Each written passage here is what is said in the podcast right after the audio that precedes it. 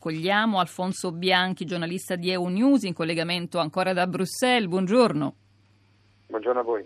Con Alfonso Bianchi vogliamo parlare di un aspetto della Brexit in particolare, quello che riguarda la lingua. Che ne sarà dell'uso dell'inglese dopo la Brexit? Che ne sarà dell'uso dell'inglese come lingua ufficiale, come lingua per interpretare i trattati? Eh, molte cose bollono in pentola, ma prima di cominciare questa conversazione vogliamo sentirlo un po' questo inglese. Si sente malissimo, però sono parole importanti. Sentiamole. I think economic arguments are clear. I think being part of a 500 million population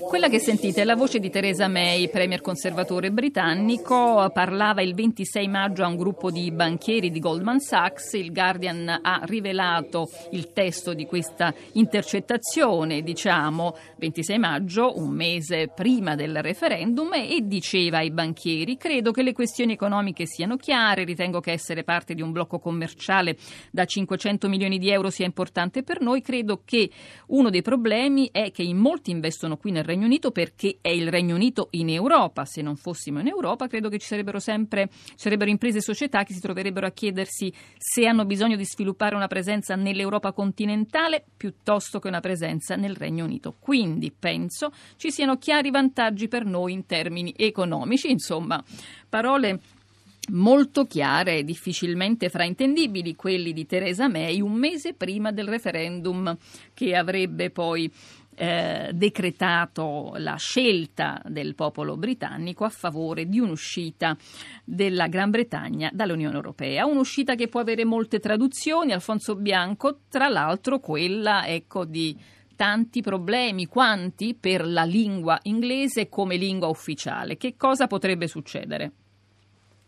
Allora, il, il, dibattito è in corso uh, perché tempo fa la Presidente della Commissione Affari Costituzionali del Parlamento, quella che si occupa appunto di questioni legali trattati, disse che uh, ricordò che i trattati, i trattati prevedono che ogni Stato membro, quando aderisce all'Unione Europea, sceglie una lingua ufficiale.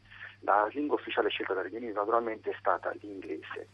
Uh, secondo lei questo voleva dire che però quando il Regno Unito si ritirerà dall'Unione Europea dopo la Brexit invece sparirà. Questo perché nessun altro dei paesi anglofoni che ci sono nell'UE, perché ci sono anche l'Irlanda e Malta che sono paesi anglofoni, ha scelto l'inglese, in quanto l'Irlanda ha scelto il gaelico irlandese e Malta il maltese, probabilmente più per questioni di nazionalismo che altro, perché nessun deputato irlandese parla in gaelico. Quindi la Gran Bretagna quando sparirà, eh, secondo la sua interpretazione dei trattati, dovrebbe portare con sé l'inglese e questo vorrebbe dire che tutte le sedute del Parlamento europeo, ad esempio, non verrebbero più tradotte in inglese, non ci sarebbe più nelle cuffie la traduzione in inglese, così come tutti i documenti ufficiali questa cosa naturalmente ha creato un dibattito anche un po' di scompiglio, soprattutto tra gli irlandesi che avevano paura di doversi trovare a lavorare effettivamente da bene gaelico, ma a quanto pare l'interpretazione diciamo, non è così certa. Eh, ci sono due motivazioni, diciamo, una tecnica e una politica per la quale questo non dovrebbe avvenire. Eh, la motivazione tecnica è che sì, effettivamente i trattati dicono questo, e dicono che ogni paese porta una lingua, ma non dicono che quando questo paese va via la lingua sparisce con lui, perché le lingue sono segnate a questo punto nei trattati, in un allegato dei trattati, quindi per toglierlo. Bisognerebbe cambiare anche i trattati. Sì. Eh, c'è chi sta già approfittando di questa polemica, diciamo che mh, mm, ci sono già dei comportamenti no? di, eh, cam- nel senso del cambiamento, cioè preferire il francese, il tedesco, usare già più il francese o un'altra lingua nei lavori? Allora, questo uh, forse più in passato sarebbe potuto accadere. Chiaramente la Francia avrebbe potuto rivendicare il ruolo del francese come sua prima lingua, ma questo nei fatti non accade. L'inglese è ancora la lingua franca, è ancora la lingua uh, principale che viene utilizzata nelle istituzioni. Tra l'altro è una delle tre lingue uh, di lavoro dell'Unione Europea, che sono l'inglese, il francese e il tedesco. Sono le tre lingue che ogni impiegato, funzionario dell'UE ha diritto di utilizzare nei fatti anche il tedesco è stato inserito per una questione di potenza della Germania, ma nessun funzionario parla in tedesco in una riunione perché non lo capirebbe nessuno, mentre gli altri parlano in inglese perché sono riunioni di un'unione fatta di 28 stati in cui ci sono polacchi, ungheresi, spagnoli, se si comincia a parlare in tedesco non si capisce benissimo, quindi l'inglese viene ancora usato in maniera principale.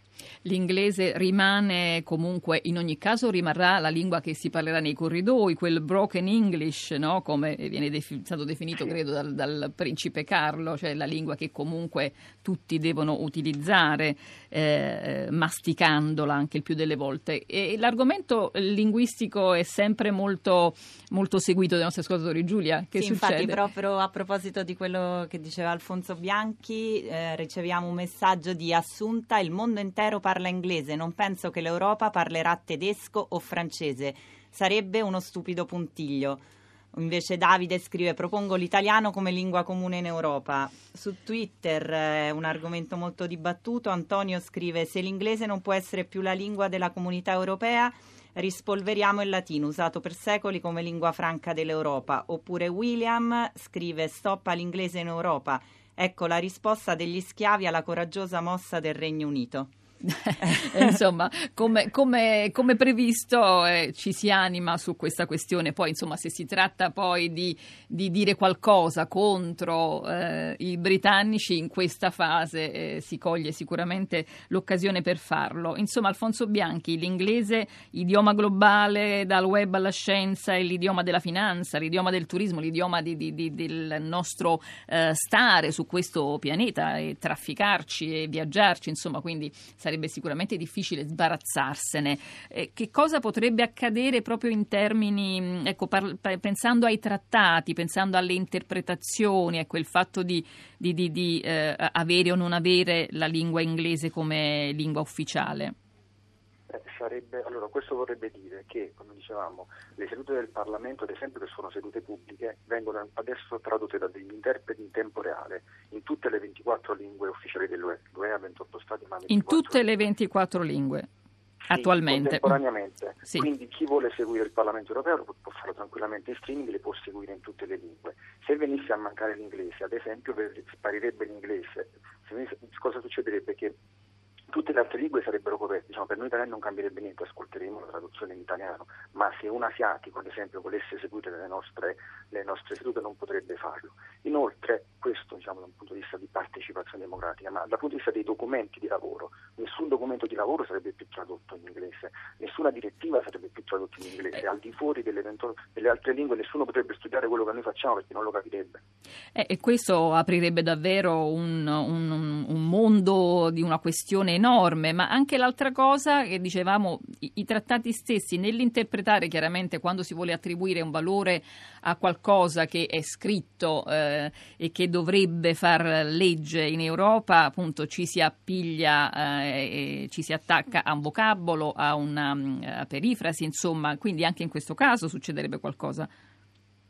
Eh, sì, certo, perché lì ogni traduzione, ogni, ogni, parola, a seconda di come viene interpretata, anche qui ci sono alcune persone che proprio su queste questioni dell'inglese, eh, che sparirebbe o no, dicono che i trattati nel punto in cui si dice che ogni Stato ha una sola lingua sono scritti in maniera differente, per esempio tra l'inglese, il francese e il tedesco, perché all'epoca furono tradotti con due parole differenti che avevano dei significati differenti e quindi in quel caso l'interpretazione diventa ancora più vaga perché qualcuno si può applicare, si può può dire che vale la traduzione in inglese, qualcun altro può dire che vale la traduzione in francese. E questo farebbe anche per i, i rapporti con dei partner esteri come gli Stati Uniti, si troverebbero a avere dei testi scritti in francese, ad esempio, sarebbe molto strano. Insomma, è la battaglia linguistica sicuramente a un certo punto si aprirà, li seguiremo. Grazie infinite ad Alfonso Bianchi di EUNews. Buongiorno e buon lavoro a Bruxelles. In collegamento da Bruxelles, quello che è certo è che forse i negoziati sulla Brexit verranno fatti in inglese e non certo in un'altra lingua, quello possiamo, ci sentiamo di poterlo dire. Prima di salutarci, eh, una notizia che è arrivata dal Parlamento europeo proprio, ed è arrivata in tutte le lingue, in tutte le lingue possibili, perché è una notizia che ci fa piacere, ci fa piacere sottolineare. Nadia Murad Lamia eh, Aji Bouchar, le attiviste yazite, eh, sequestrate dallo Stato islamico hanno vinto il premio Sakharov 2016 per la libertà di pensiero. A sceglierle sono state il presidente del Parlamento europeo Martin Schulz e i capigruppo dei gruppi eh, politici. Cerimonia ufficiale a Strasburgo il 14 dicembre. Nel frattempo però una delle vincitrici la potete riascoltare perché è stata nostra ospite, intervistata da Azzurra Meringoli, una trasmissione del 4 maggio. Troverete appunto il podcast di questa eh, incredibile testimonianza, queste donne, Nadia Murad, portavoce di tutte le donne seviziate e torturate dalla campagna di violenza messa in piedi dall'ISIS e in particolare poi cercano insieme di eh, raccontare anche la realtà della comunità yazida, minoranza religiosa irachena che è oggetto di persecuzione da parte del califfato, come più volte abbiamo raccontato. Allora auguri a Nadia Murad e la mia ai Bushar, a voi buono ascolto, buon riascolto delle parole di Nadia Murad. Radio 3 Europa finisce qui, torna venerdì prossimo. Io vi saluto e vi ringrazio insieme a Giulia Nucci, a Marco Cristina la console, Costanza Confessone in regia, Cristiana Castellotti curatrice e noi ci sentiamo domani se volete perché saremo qui a sfogliare le pagine online dei quotidiani stranieri come sempre. Intanto rimanete con noi per seguire Radio 3 Scienza. Buona, buon ascolto naturalmente e buona giornata da Anna Maria Giordano.